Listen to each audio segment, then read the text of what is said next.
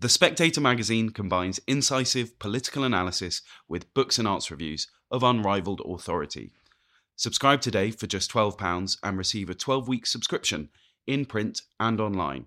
Plus, we'll give you a £20 Amazon gift voucher absolutely free. Go to spectator.co.uk forward slash voucher.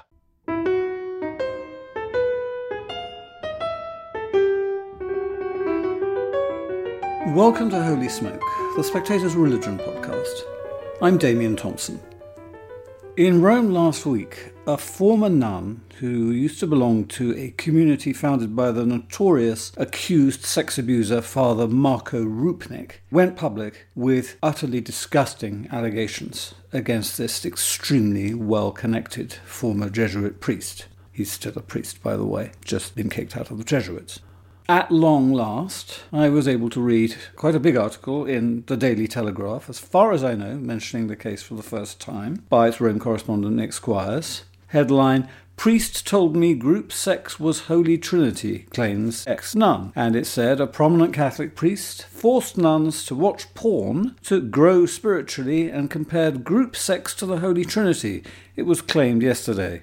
One of Father Marko Rupnik's alleged victims spoke publicly for the first time at a press conference in Rome, saying she was abused for years at the community of The Priest, a renowned religious artist founded in his native Slovenia. Quotes, he took me to pornographic theatres to help me grow spiritually, claimed Gloria Branciani, a member of the community until 1994. He said I wouldn't grow spiritually if I didn't meet his sexual needs. We had another nun have sex with us because he said it was like the Trinity.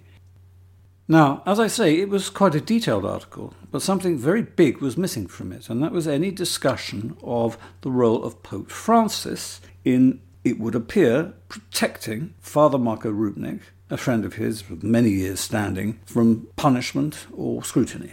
But actually, one of the most scandalous aspects of this whole business has been the reluctance of the mainstream media to subject Father Rupnik to any sort of scrutiny or to give much publicity to the appalling testimonies of victims, which has been in the public domain for quite some time now. It was just that last week was the first time that one of the victims came forward in person at a public press conference. In the English speaking world, only a couple of Catholic journalists have dared to ask what precisely did Pope Francis know about the grotesque allegations against his friend Rupnik and when. Meanwhile, other Catholic journalists have gone out of their way not to report the story. And I can prove that.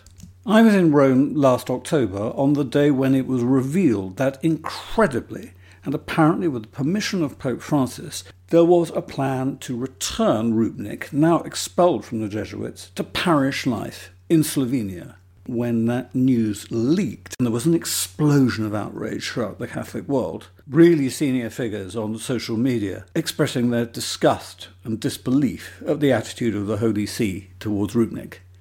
And yet, during this furore, leading publications, Catholic publications and Catholic correspondents of mainstream media, basically refused to print a word about this news, about the disgusting plan to rehabilitate Rupnik, And they only mentioned it when, a few days after the news broke, the Pope was forced to do a screeching U turn and announce that he had now decided to lift the statute of limitations which would allow prosecution of Rupnik, Which, by the way, has not happened.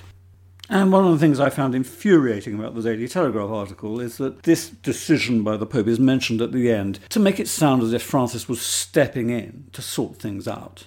Nothing could be further from the truth. Fortunately, certain Italian publications are in no doubt as to the gravity of this scandal and the very disturbing questions it raises about the Pope's involvement. There was a very detailed and frank report yesterday in the newspaper Il Giornale by the Vatican commentator Nico Spuntoni, and it contained details that I hadn't heard before, and which I'm sure you will find very shocking, but they're not actually quite as bad as some of the stuff that, as I've said before on this podcast, simply cannot be mentioned because it's too gross. And the following is simply a quote from the alleged victim Gloria at this press conference last week. In which she alleged that Rupnik began his assaults on her by lifting her skirt, telling her that that was the gesture that the Madonna made to reveal the divine humanity of Christ, which was the wisdom of the Father. And according to Gloria, much worse alleged assaults followed this, in which she lost her virginity and she was dragged, allegedly, into this threesome. The timeline of the claims about Rupnik, the belated and partial investigations, and the subsequent cover up is actually rather complicated. But it's still almost incredible. And here's Nico Spuntoni's summary from Il Giornale yesterday.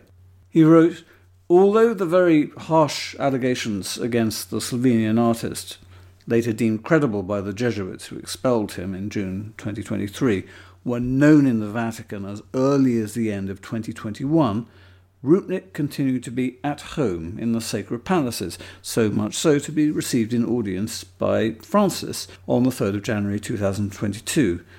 Not only that, it was later discovered that the Slovenian artist was at the centre of a more recent case, according to which he had absolved in the confession box a woman of the sin of sleeping with him, which is an incredibly grave, excommunicable act by any Catholic priest. This serious canonical crime, which Rupnik didn't deny, was being investigated by the Congregation for the Doctrine of the Faith, and in the summer of 2020 it did excommunicate Rupnik. But here's the really strange thing. While the proceeding against Rupnik for absolving his lover in the confessional were going on, he was invited in March 2020 to give the Lenten sermon at the Roman Curia. That is in the very heart of the Vatican. Two months after that, as Spuntoni records, Rupnik was excommunicated, an excommunication that was mysteriously lifted soon after, actually, with a matter of weeks after. And the Il Giornale article then makes this very important point. Quotes, in the numerous interviews granted by the Pope in recent years, there have been no questions about the case of the former Slovenian Jesuit, which is scandalizing the world, with one exception. Nicole Winfield of the Associated Press asked Francis whether he had intervened in the affair or not and received a denial. And the Pope said, For me, it was a surprise, really. This, a person, an artist of this level, for me, it was a great surprise and a wound. And Spuntoni comments incredulously, Therefore, the Pope, despite the fact that two investigations into Rupnik's conduct followed one after another, at the Dicastery for the Doctrine of the Faith between 2019 and 2022 denied being aware of the very serious accusations against the man who was called in in the midst of the pandemic to hold spiritual exercises at the Curia. It doesn't add up. So many questions have not been answered. In fact, so many questions have not been asked, given the supine and sycophantic attitude of so many so called Vatican correspondents, who we can be absolutely sure would have torn Benedict XVI to pieces if one of his close associates had been accused of such gross crimes and still hadn't been prosecuted for them. I was able to catch up briefly yesterday with Nico Spuntoni and I asked him if he agreed that there's just so much that we don't know but should know. There are a lot of uh, questions. Who lifted the excommunication to Rupnik in May 2020 for having absolved one of his sexual partner? And then question for Pope Francis. Did he know about the charges against Rupnik when he called him to preach the first Lenten sermon for the Roman Curia in 2020? And did he know about the changes when he, he gave Rupnik a private audience at the Vatican on uh, January 2022? And the last one, I think, why Pope Francis gave a private audience to Maria Campatelli, a woman very close to Rupnik and uh, the rector of the Centro Aletti last June. So I asked Nico, did he believe that the Pope didn't know what was going on? Hard question. He said to Nicole Winfield uh, during an interview to the Associated Press that he was surprised about the allegation against Rupnik. But maybe we should uh, hear the request of uh, the victim, Gloria. She called for transparency and this request uh, is a request for Pope Francis. There is no doubt about this. So, how Gloria had the opportunity to meet Pope Francis to tell him about her experiences? No, she never met. She sent him a letter. Uh, she said during the press conference, she said that uh, she never got an answer from uh, Pope Francis. Uh, but Pope Francis uh, gave a, a, private audience to the woman very close to Rupnik, the woman that defended Rupnik last June.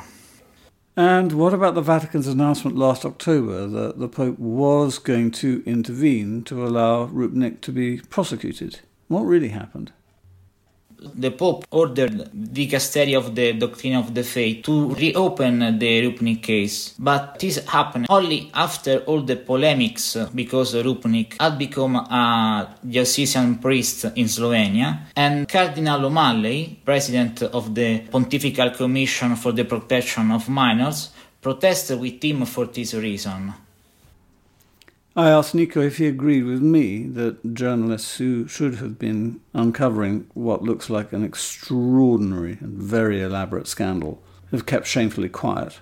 And he said that what struck him was that compared to previous sex scandals in previous pontificates, this Rupnik case had received remarkably little media attention. And he said he thought that was weird. During the press conference, the lawyer of victim said to the journalist, It's wonderful to see so many of you. It was not so always. Indeed, and it had not been so previously when abuse scandals involving other allies of Pope Francis came to light, along with evidence in some cases that the Vatican was desperately trying to protect or rehabilitate them. In an article published in Catholic World Report on Saturday, Christopher Altieri, one of the few Catholic journalists to hold the pontiff to account on this subject, wrote a piece headed Pope Francis's all out battle against clerical abuse has been a failure. Five years ago, the pontiff railed against abominable crimes that must be erased from the face of the earth. His record since has been abysmal and even scandalous, said Altieri.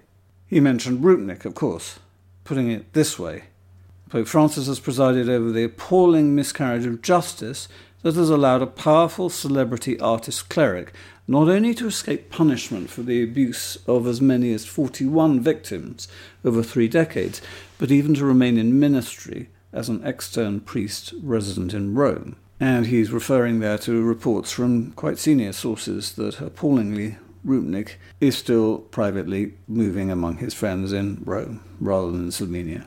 The article also says that Pope Francis has personally protected an Argentinian prelate whom he himself raised to the episcopate, and that's a reference to a case I've mentioned many times on this podcast the really jaw dropping scandal of Bishop Gustavo Zanchetta.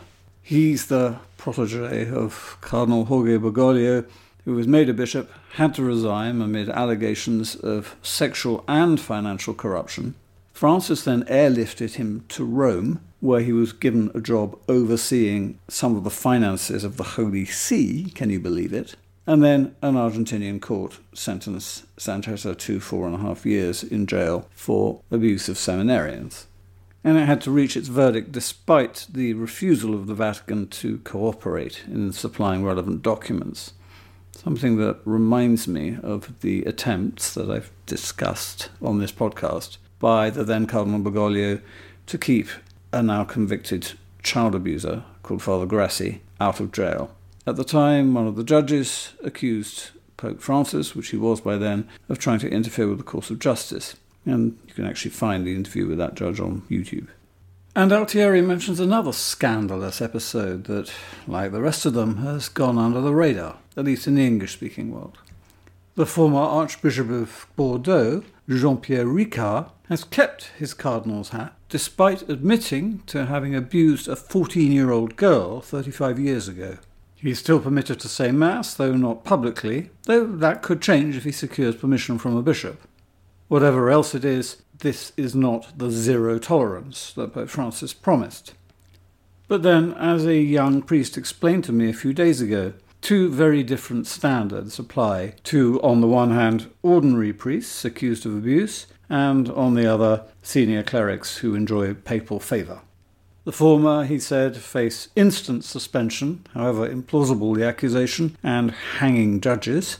The latter, well, just look into the cases of Grassi, Danneels, Inzoli, Barros, Zanchetta, Ricard, Rupnik, and, before the Pope's hand was forced, McCarrick and then compare their fates to the summary dismissal of Bishop Strickland of Tyler, Texas, for the theological thought crime of being too conservative. But actually, I really don't want to go down the route of saying this is a liberal conspiracy, because we know from previous pontificates that conservative prelates are capable of the most appalling acts of depravity. The heart of the scandal is this that the supreme ruler of Western Europe's most corrupt state the spiritual leader of nearly a billion people, God's chief representative on earth, according to the Catholic Church, has repeatedly protected the perpetrators of awful crimes against children and young people because it would appear they are useful to him. And I could give you a long list, not just of protected abusers, but also of journalists who aren't interested in telling this story. And my question to all of them is the same how do you sleep at night?